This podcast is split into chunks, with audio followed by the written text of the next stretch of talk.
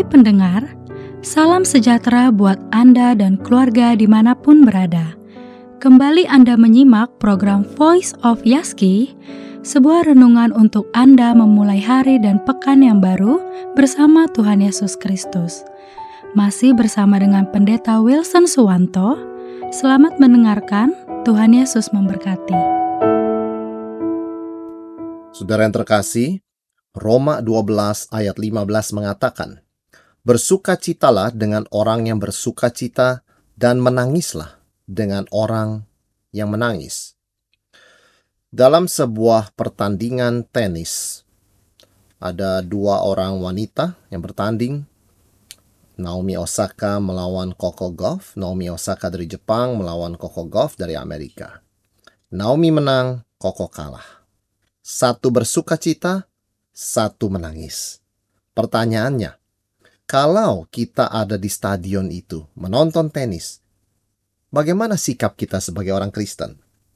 Apakah kita bersuka cita dengan orang yang bersuka cita, dengan yang menang, atau kita menangis dengan yang kalah? Firman Tuhan mengatakan dua-duanya. Kita bersuka cita dengan mereka yang bersuka cita, dan kita menangis dengan orang yang menangis. Dan memang di dalam pertandingan tersebut, Koko yang kalah mengucapkan selamat kepada Naomi. Meskipun sulit, tapi dia mengatakan selamat atas kemenanganmu. Dia menangis. Tapi saat yang sama, Naomi Osaka, sang pemenang, mengajak dia untuk bersama-sama berfoto, untuk bersama-sama diwawancara. Dia juga ingin berbagi kemenangannya. Dia ingin juga berbagi beban, kesedihannya karena kalah. Satu hal yang kita pelajari dari pertandingan tenis dan banyak contoh seperti ini adalah pentingnya empati. Hidup ini penuh dengan persaingan dan pertandingan. Sebagai contoh, ada seseorang membuka toko. Kemudian di seberangnya ada juga orang membuka toko menjual barang yang sama. Ada orang buka restoran, tidak jauh dari situ ada orang juga buka restoran dengan menu makanan yang sama. Hidup ini penuh dengan persaingan. Anak harus berlomba-lomba di sekolah supaya bisa mendapatkan nilai yang terbaik, supaya bisa diterima di universitas yang terbaik.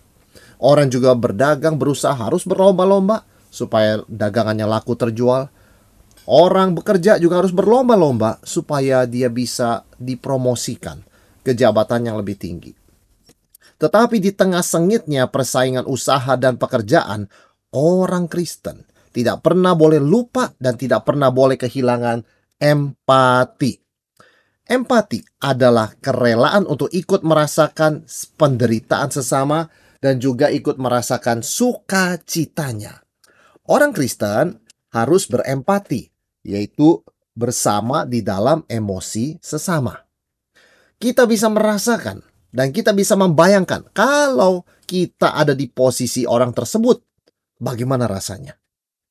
Dan kita bisa melakukan sesuatu untuk menolong. Pertanyaannya, bagaimana kita bisa bersama dalam emosi sesama atau berempati kepada sesama kita? Yang pertama, berdoa. Kita menyatakan empati dengan berdoa.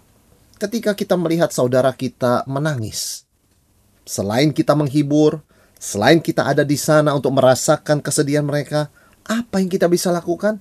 Berdoa. Kita berdoa, kita menyebutkan nama mereka, kita berkata kepada Tuhan tentang penderitaan, pergumulan, kesedihan mereka. Di situ kita belajar berempati. Kita sedang menangis dengan mereka yang menangis di hadapan Tuhan. Dan Tuhan memberkati doa seperti itu. Karena ketika kita berempati dengan orang yang menderita, misalnya di dalam doa kita, maka kita dengan dia bersahati. Kita ikut merasakan, sehingga kita bersahati dan bersepakat meminta sesuatu kepada Tuhan. Sebagai contoh, kita mendoakan saudara yang sedang sakit, saudara yang sedang berduka cita, saudara yang sedang menderita. Ini adalah empati. Ini adalah menangis dengan mereka yang menangis ini adalah doa syafaat. Dan orang yang dengan rutin berdoa syafaat akan lebih mudah berempati. Dan orang yang kurang berempati Mungkin sekali karena hidupnya kurang berdoa, khususnya berdoa untuk orang lain. Tuhan mengajarkan kita dengan contoh teladan. Tuhan melihat keadaan kita manusia berdosa, menderita, dibelenggu oleh dosa, dan sedang menuju kematian yang kekal. Tetapi Tuhan tergerak oleh belas kasihan. Dia mengutus Yesus Kristus datang untuk menyelamatkan kita. Yesus mengambil posisi manusia. Yesus menjadi sama dengan manusia dan dia memikul semua dosa dan kutuk kita di atas dirinya. Betul-betul dia menjadi sama dengan kita, bersuka cita dengan kita dan menangis dengan kita. Kita diselamatkan karena Tuhan berempati terhadap kita, terhadap penderitaan kita. Yesus menangis ketika dia melihat jiwa-jiwa yang terhilang. Dan Yesus bersuka cita ketika anak hilang kembali kepada Tuhan. Inilah Tuhan kita. Keselamatan kita tidak lepas dari empati Tuhan. Dalam bulan Januari tahun 2020 ada sebuah helikopter jatuh di dekat Los Angeles. Dan salah satu korbannya adalah pemain basket yang terkenal, Kobe Bryant. Pemain Los Angeles Lakers. Helikopter itu jatuh tidak jauh dari sebuah gereja yang saat itu sedang ibadah. Dan sang pendeta sedang berkhotbah dari kitab Ayub. Berbicara mengenai mengapa penderitaan terjadi justru kepada orang yang taat mengikut Tuhan. Dan apa yang terjadi karena orang yang terkenal adalah korban kecelakaan itu, Kobe Bryant dan putrinya, maka mereka semua berkumpul, banyak orang berkumpul di daerah situ. Maka pendeta dengan para jemaat memutuskan malam itu mereka membuka gereja mereka untuk persekutuan doa. Dan banyak orang datang. Bahkan orang yang belum percaya dan belum mengenal Tuhan Yesus pun ikut datang. Dan mereka belajar melihat bagaimana orang Kristen bisa menangis dengan mereka yang menangis. Melalui persekutuan doa. Melalui doa syafaat. Mereka mengenal siapa itu Tuhan Yesus yang berempati dan rela berkorban bagi manusia berdosa. Sebabnya mari kita jangan jemu-jemu berdoa syafaat. Jangan jemu-jemu ikut persekutuan doa di gereja kita masing-masing. Jangan jemu-jemu kita terus memohon kepada Tuhan. Karena itulah cara salah satu cara bagaimana kita menyatakan empati, bersuka cita, bersyukur dengan mereka yang bersuka cita dan menangis dengan mereka yang menangis. Yang kedua, bagaimana kita bisa menyatakan empati? Yang kedua, ekspresikan kasih. Empati berbicara mengenai perasaan di dalam hati kita. Kita bersuka cita, kita merasakan sukacita sesama, kita menangis, kita merasakan penderitaan, pergumulan sesama. Tapi firman Tuhan bukan hanya bicara soal perasaan, tetapi bicara soal ekspresi kasih tersebut, yaitu dalam bentuk perkataan dan dalam bentuk perbuatan. Bayangkan misalnya ada satu keluarga sedang berduka cita, lalu datang seorang dari lingkungan lalu berkata, "Teman-teman yang berbahagia." Ini jelas adalah ekspresi yang keliru dan kurang berhikmat karena ada momen duka cita. Kata bahagia tidak tepat. Jadi kita perlu belajar bagaimana mengekspresikan kasih, mengekspresikan empati dengan hikmat. Ketika Ayub berduka cita karena kehilangan harta dan anak-anaknya, apa yang dilakukan teman-teman Ayub? Mereka berkunjung kepadanya, dan mereka duduk diam bersama Ayub tidak berkata apa-apa selama tujuh hari. Ini adalah ekspresi empati, ekspresi kasih yang tepat. Kehilangan Ayub sangat besar dan dalam, sehingga tidak mungkin ada kata-kata yang bisa melukiskan duka cita dan kehilangan yang mendalam tersebut. Itu sebabnya teman-teman Ayub melakukan hal yang tepat. Mengekspresikan empati itu dengan hadir di sana dan diam selama tujuh hari menemani Ayub. Sebaliknya kita melihat ketika Zakheus bertobat, Yesus mengajak semua orang yang hadir bersuka cita. Seorang pemungut cukai bertobat. Seorang yang cinta uang sekarang mau percaya kepada Tuhan Yesus. Yesus mengatakan inilah momen kita bersuka cita karena keselamatan telah datang atas rumah ini karena orang ini pun anak Abraham. Sukacita juga perlu diekspresikan. Ada sebuah tempat bernama The Gap di Australia, yaitu sebuah jurang dekat laut di mana banyak orang lompat bunuh diri di sana. Tidak jauh dari situ ada seorang yang bernama Don Ritchie, dia tinggal dekat situ. Dan dia tahu sudah berapa kali kejadian orang melompat dari sana untuk mengakhiri hidup mereka. Sebabnya setiap kali dia melihat orang yang mukanya, wajahnya agak stres dan sulit, maka dia mendekati orang tersebut dan dia hanya berkata, Ada, adakah yang bisa saya bantu? Maukah engkau mampir dan minum teh di rumah saya? Di dalam tuh apa yang dia lakukan itu ketika dia mengekspresikan kepedulian yang sangat simpel dengan satu pertanyaan, adakah yang bisa saya bantu dan maukah kamu mampir minum teh dan ngobrol? Dia sudah menyelamatkan, dia sudah mencegah 500 orang bunuh diri. Ada empat ekspresi sebagai orang Kristen yang kita bisa gunakan untuk menyatakan empati kepada sesama kita. Senyum, tangan yang menolong, telinga yang mau mendengar, dan kata-kata yang penuh kasih. Kita belajar kasih dari Tuhan. Kita mau menunjukkan kasih dengan rendah hati. Kita bukan mau menggurui atau merasa diri lebih baik dari orang lain, tapi benar-benar dengan ketulusan. Kita mengasihi sesama kita yang berkesusahan dan kita peduli. Tuhan akan memakai ekspresi kasih kita baik dalam bentuk perkataan dan perbuatan untuk menyelamatkan banyak jiwa. Dan mereka pun beroleh hidup yang kekal. Yang ketiga, Bagaimana kita menyatakan empati? Yang ketiga, miliki rasa puas. Menangis dengan orang yang menangis. Itu tidak terlalu sulit buat kita. Kita bisa langsung merasakan ketika ada orang kehilangan orang yang dikasihi. Kita bisa langsung merasakan ketika ada orang menderita kesakitan. Kita bisa langsung bisa merasakan ketika ada orang bisa menderita kerugian.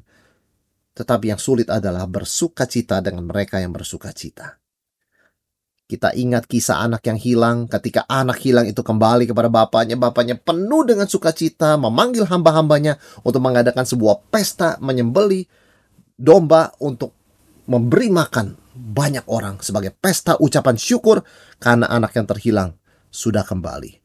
Tetapi ada satu orang yang tidak bisa bersuka cita dengan bapak dan anak bungsu ini. Siapa dia?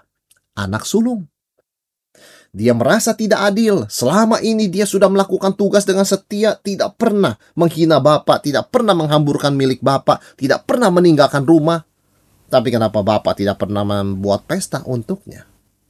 Dia tidak bisa bersuka cita dengan orang yang bersuka cita. Apa hambatannya? Iri hati. Dan siapa yang paling mudah menjadi target iri hati manusia? Orang yang satu profesi, satu posisi dengan dia itu sebabnya iri hati terjadi sering kali di satu tempat kerja yang sama. Iri hati terjadi di satu keluarga yang sama. Dan iri hati terjadi di satu lingkungan yang sama.